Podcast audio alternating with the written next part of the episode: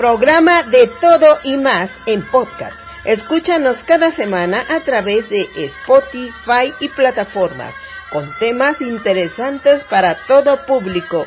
Conducido por Nora Guadalupe Estrada, Cristi Odet y la colaboración del periodista venezolano Nelson Enríquez. No lo olvides, de todo y más. Sean bienvenidos a este su programa de todo y más en podcasts. Hoy hablaremos sobre el Día de la Candelaria y el origen del tamal, delicioso alimento mexicano. La celebración del Día de la Candelaria es una celebración muy popular cada año en México, pues se lleva al niño Dios de cerámica vestido con diferentes motivos a la misa para ser bendecido. También en este día se llevan las velas para bendecirlas en la misa. Y este día también se celebra la purificación de la Virgen María, que sucedió exactamente a los cuarenta días de haber tenido a Jesús, su Hijo.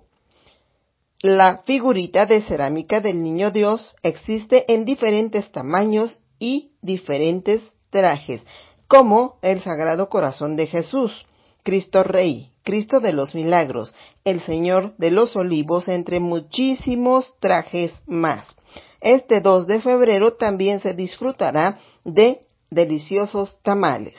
Ahora hablaremos del origen de los tamales.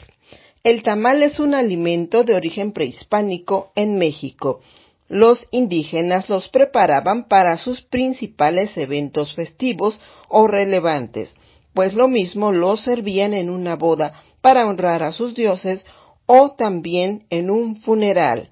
Una de las celebraciones donde el tamal era el protagonista era en la celebración de la fertilidad de la tierra, ya que el maíz es materia prima con que se elaboran los tamales y es un producto que emana de la tierra.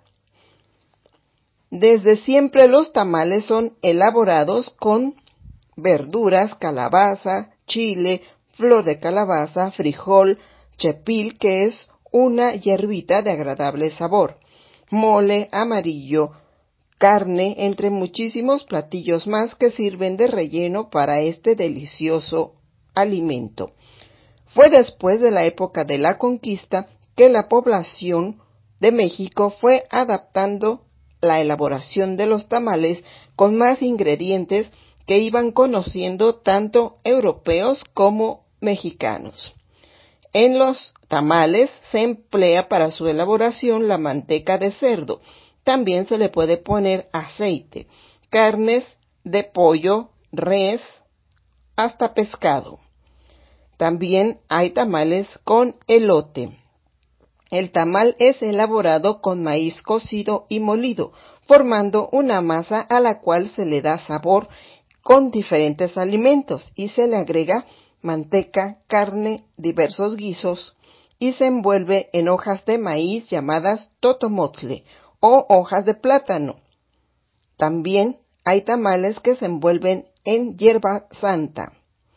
Los hay de sabores dulces y también picantes y de guisos que no pican.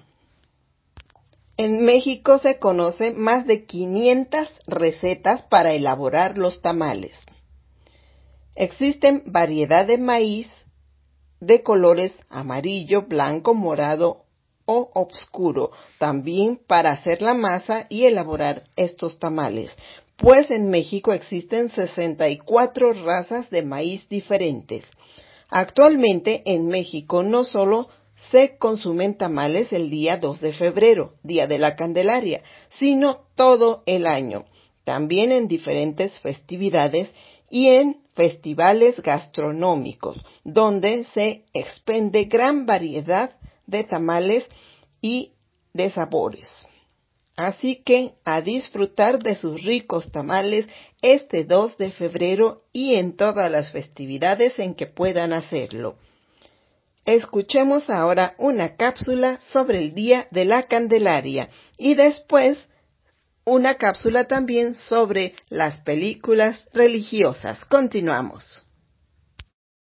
de su programa de todo y más, producido y dirigido por la Guadalupe Estrada Paloma desde México, quien habla su corresponsal en Venezuela, Nelson Enríquez. Y vamos a hablar hoy de la Nuestra Señora de la Candelaria. Eh, cada 2 de febrero popularmente se celebra el Día de la Candelaria o también denominada la Virgen de la Candela, una devoción eh, muy arraigada en España y por tanto también en muchos países de América Latina, la cual México no es la excepción. Sin embargo, litúrgicamente la fiesta que realmente se celebra en la iglesia, litúrgicamente, como repito, es la fiesta de la presentación del Señor.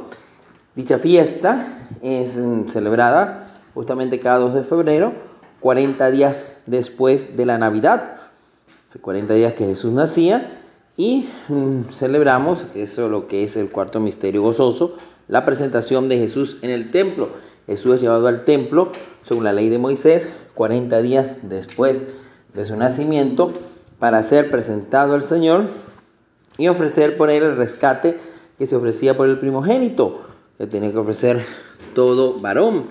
En este caso, Jesús ofrece la ofrenda de los pobres, un par de tortos y dos pichones siendo que también salen en el templo Simeón y Ana, par de ancianos que reconocen en Cristo al Mesías esperado. Eh, profetiza María, le dice que una espada atravesará su alma. Simeón y Ana de alguna manera representan las esperanzas del antiguo pueblo de Israel, el resto de Israel que espera al Mesías y ven en este niño cumplida dicha promesa. También eh, eh, tenía lugar en ese mismo momento el ritual de la purificación de María. Sin embargo, es una fiesta que ante el Concilio Vaticano II tenía mucha em, arraigo mariano, se ponía el ojo en la purificación de María y en la popular Virgen de la Candelaria, porque María lleva a Jesús al templo, que es luz del mundo.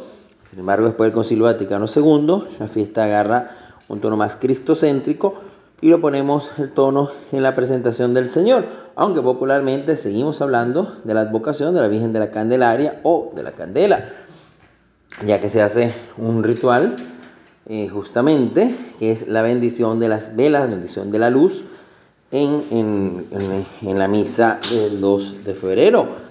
De alguna forma, eh, justamente los romanos celebraban este día la fiesta de las luces por el comienzo de la primavera, y la iglesia adoptó un poco estas costumbres y celebra la entrada de Jesús en el templo, que es luz del mundo que viene a iluminarnos a todos nosotros. Es una fiesta que entra entre los misterios de la infancia, entre los misterios de la Navidad, pero que se celebra eh, con símbolos pascuales, pues también en la vigilia pascual se eh, bendecirá el fuego para conmemorar la resurrección del Señor. Será entonces una próxima entrega de su programa de todo y más. Hola, ¿cómo están? Yo soy Cristian Dedio y les voy a hablar sobre películas religiosas. Número 1. Pablo, apóstol de Cristo. Es una película estadounidense de drama y basada en la Biblia, escrita y dirigida por Andrew Hyatt, protagonizada por James Faulkner como San Pablo y Jim Caviezel el actor que interpretó a Jesús en la película de la Pasión de Cristo de 2004, esta vez interpretando a San Lucas. La película fue estrenada en el 2018. Número 2. Fátima. Película del 2020. Fátima es una película dirigida por Marco Potecorvo y es protagonizada por Joaquín de Almeida, Stephanie Hill, Alejandra, Alejandra Howard, Jorge Lamelas y Sonia Braga. Cuenta la historia de una pastora de 10 años llamada Lucía y sus dos primos, Francisco y Jacinta, quienes informaron haber presenciado las apariciones de la bienaventurada Virgen María de Fátima en Portugal en 1917. Número 3. Milagros del Cielo, Miracles from Heaven, del 2016, película estadounidense dirigida por Patricia Regent y escrita por Randy Brown basada en el libro homónimo de Christy Bean, que narra la historia real de su hija Anna, que a los 10 años le es detectada una enfermedad incurable. Mientras comienza la búsqueda de una posible cura, la niña sufre un accidente del que sale ilesa y después tiene una experiencia cercana a la muerte y al regresar resulta milagrosamente curada de su enfermedad y asegurando haber hablado con Dios. Número 4. El cielo es real, del 2014. Esta película fue dirigida por Randall Wallace y escrita por Christopher Parker, basada en el libro El cielo es real de Todd Burpo y Lynn Vincent. La película nos cuenta que Todd Burpo intenta llegar a fin de mes en lo que ha sido un año duro, pues no tiene mucho dinero, y tras tener que someter a su hijo, aún de cuatro años, a una cirugía de emergencia, en el hospital descubre cómo el pequeño empieza a hablar de su viaje de ida y vuelta al cielo y comienza a decir, el cielo es real. Número 5. Padre Pío, del año 2000.